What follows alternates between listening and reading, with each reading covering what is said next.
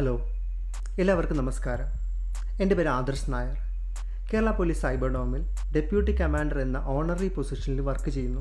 ഇന്ന് ഞാൻ നിങ്ങളോട് സംസാരിക്കാൻ പോകുന്നത് വളരെ പ്രാധാന്യമുള്ളതും ഇന്ന് സൈബർ ലോകത്ത് നാം ഓരോരുത്തരും അറിഞ്ഞിരിക്കേണ്ടതുമായ ഒരു സൈബർ അറ്റാക്കിനെ കുറിച്ചാണ്. Social engineering. നമ്മളിൽ പലരും സോഷ്യൽ എഞ്ചിനീയറിംഗ് എന്ന ടേം മുൻപ് കേട്ടിട്ടുണ്ടാവാം.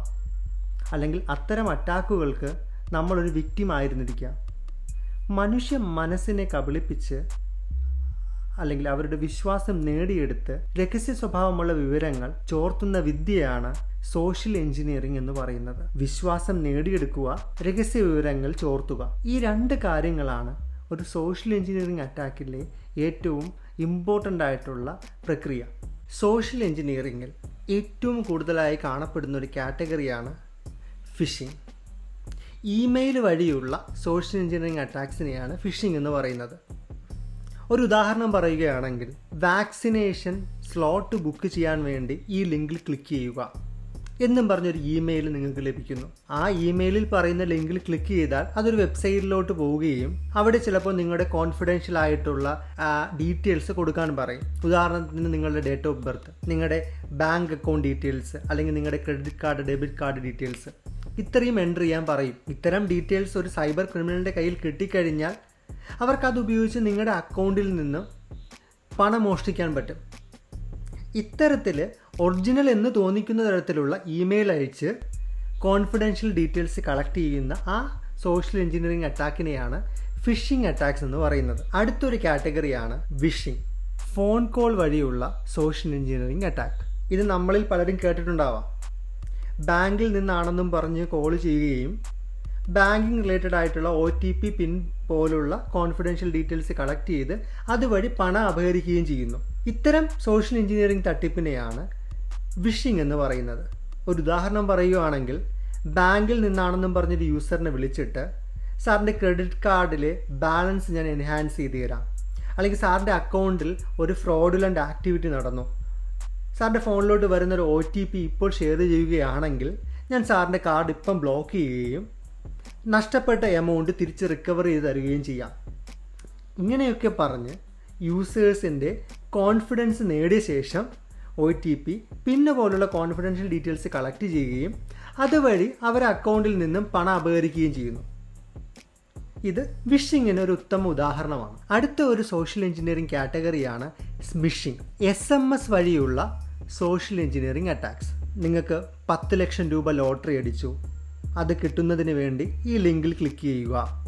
അല്ലെങ്കിൽ ഈ ലിങ്കിൽ ക്ലിക്ക് ചെയ്ത ശേഷം അതിൽ പറയുന്ന അക്കൗണ്ടിലേക്ക് ഒരു ടെൻ പെർസെന്റേജ് പ്രോസസ്സിംഗ് ഫീ നിങ്ങൾ അയക്കുകയാണെങ്കിൽ ആ പത്ത് ലക്ഷം രൂപയും നിങ്ങളുടെ അക്കൗണ്ടിലോട്ട് ക്രെഡിറ്റ് ചെയ്യും. ഇങ്ങനെയെല്ലാം പറഞ്ഞ് നമുക്കെല്ലാം മെസ്സേജസ് വരാറുണ്ട്. ഇത് സ്മിഷിങ്ങിന് ഒരു ഉദാഹരണമാണ്.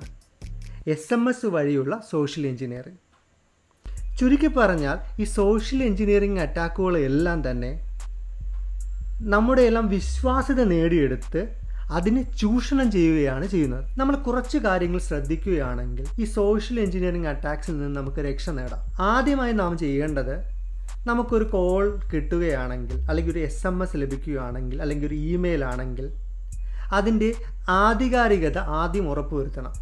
അത് ജെനുവൻ ആണോ അല്ലയോ? അതിൽ പറയുന്ന കാര്യങ്ങൾ സത്യമാണോ?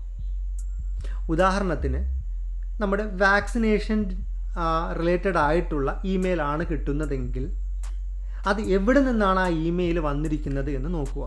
ഫ്രം അഡ്രസ് ഉദാഹരണത്തിന് കേരളത്തിൽ നിന്നാണ് അയക്കുന്നതെങ്കിൽ കേരളത്തിന്റെ ഹെൽത്ത് ഡിപ്പാർട്ട്മെന്റ് ആണ് അത് അയക്കുന്നതെങ്കിൽ അത് വന്നിരിക്കുന്നത് at the rate health dot Kerala dot G O V dot in അല്ലെങ്കിൽ നമ്മുടെ കോവിൻ പോർട്ടൽ. ഇതിൽ നിന്നൊക്കെ ആയിരിക്കും ആ ഇമെയിൽ വന്നിരിക്കേണ്ടത്. അപ്പോൾ അത് എവിടെ നിന്നാണ് വന്നതെന്ന് നമ്മൾ ഉറപ്പുവരുത്തണം.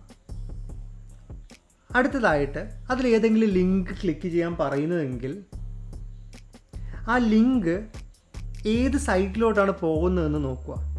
ഇപ്പം മുൻപ് പറഞ്ഞ കണക്ക് അതൊരു ഹെൽത്ത് ഡിപ്പാർട്ട്മെന്റ് അയച്ചതാണെങ്കിൽ അത് പോകേണ്ടത് health dot Kerala dot G O V dot in എന്ന വെബ്സൈറ്റിലോട്ടായിരിക്കാം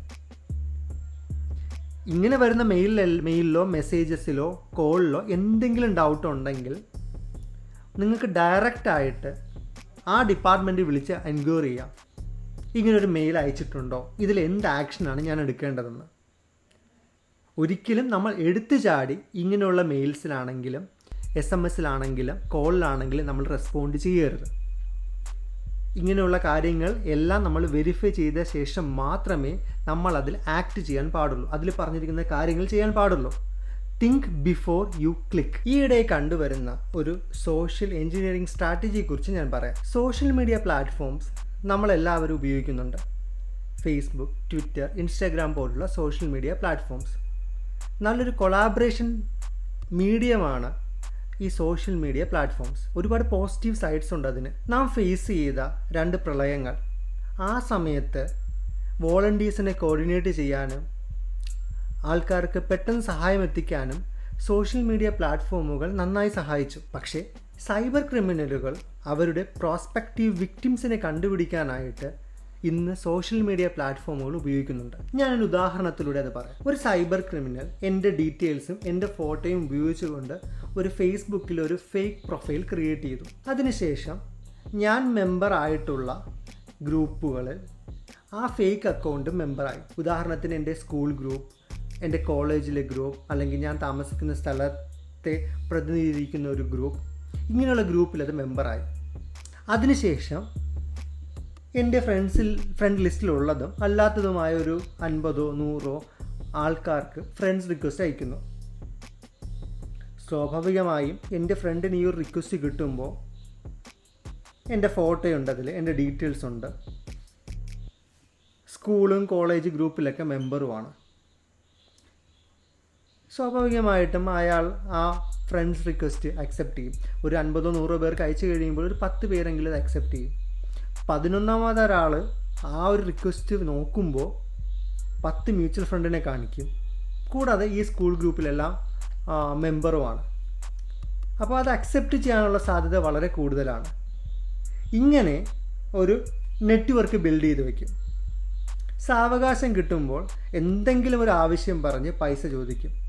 ഒരു ഉദാഹരണത്തിന് ഒരു ഹോസ്പിറ്റൽ കേസാണ്. അത്യാവശ്യമായിട്ട് എനിക്ക് അൻപതിനായിരം രൂപ വേണം. ഈ ഒരു അക്കൗണ്ടിലേക്ക് ഒന്ന് ട്രാൻസ്ഫർ ചെയ്യാമോ? നമ്മളുടെ ഫ്രണ്ട്സിനെയോ നമ്മുടെ റിലേറ്റീവ്സിനെയോ നമുക്ക് സഹായിക്കാനുള്ള മനസ്സ് എപ്പോഴും നമുക്കുണ്ട്. സോ ഇങ്ങനെയുള്ള സിറ്റുവേഷനിൽ കബളിപ്പിക്കപ്പെടുന്ന ആൾക്കാരുടെ എണ്ണവും കൂടുതലാണ്.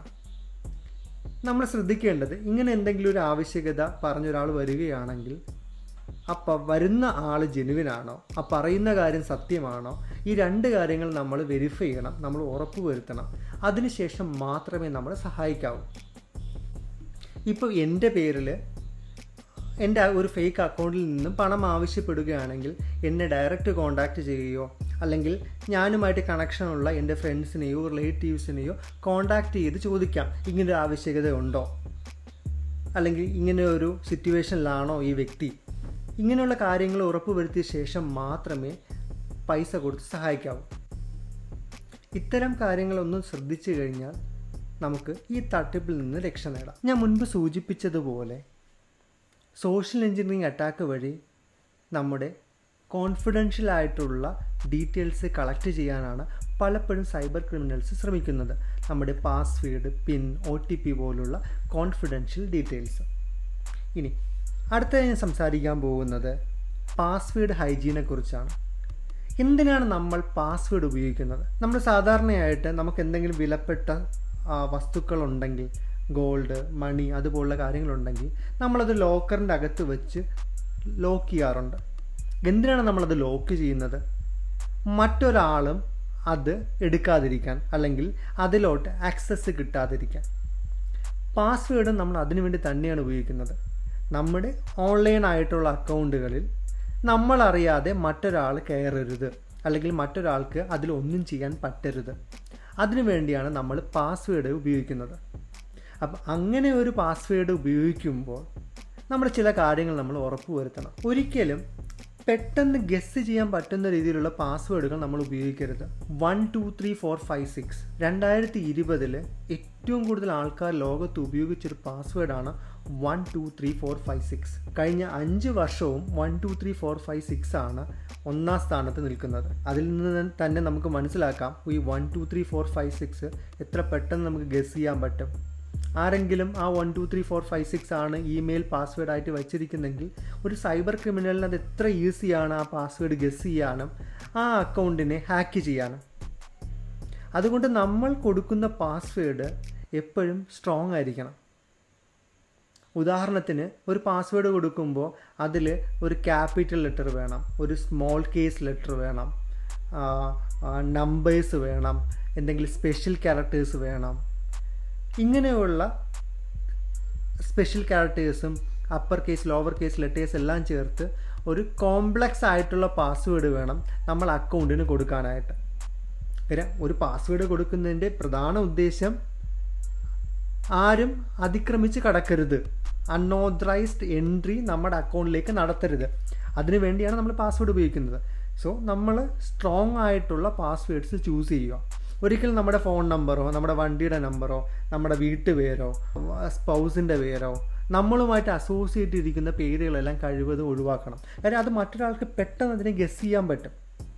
സോ ചുരുക്കി പറഞ്ഞു കഴിഞ്ഞാൽ പാസ്വേഡ് ഉപയോഗിക്കുമ്പോൾ എപ്പോഴും സ്ട്രോങ് ആയിട്ടുള്ള പാസ്വേഡ് തന്നെ ഉപയോഗിക്കുക. സ്ട്രോങ് എന്ന് പറഞ്ഞു കഴിഞ്ഞാൽ മറ്റൊരാൾക്ക് ഈസി ആയിട്ട് അതിന് ഗസ് ചെയ്യാൻ പറ്റരുത്. ഇനി അടുത്തതായിട്ട് കണ്ടുവരുന്നൊരു പ്രവണതയാണ് നമ്മൾ എല്ലാ അക്കൗണ്ടിനും ഒരേ പാസ്വേഡ് തന്നെ ഉപയോഗിക്കും. അത് സോഷ്യൽ മീഡിയ അക്കൗണ്ട് ആണെങ്കിലും ശരി ബാങ്കിന്റെ അക്കൗണ്ട് ആണെങ്കിലും ശരി. അതിന്റെ റീസൺ ഒരേ പാസ്വേഡ് ആകുമ്പോൾ എനിക്കത് പെട്ടെന്ന് ഓർത്തു വയ്ക്കാൻ പറ്റും. സംഗതി ശരിയാണ് നമുക്ക് പെട്ടെന്ന് ഓർത്തു വയ്ക്കാൻ പറ്റും. പക്ഷെ അവിടെയുള്ളൊരു പ്രധാന പ്രോബ്ലം ഏതെങ്കിലും ഒരു ഒരു അക്കൗണ്ടിന്റെ പാസ്വേഡ് ഒരു സൈബർ ക്രിമിനലിന് ഒരു ഹാക്കറിന് കിട്ടിക്കഴിഞ്ഞാൽ അത് വച്ചുകൊണ്ട് നമ്മുടെ മറ്റ് പല അക്കൗണ്ടുകളും അവർക്ക് ഹാക്ക് ചെയ്യാൻ പറ്റും.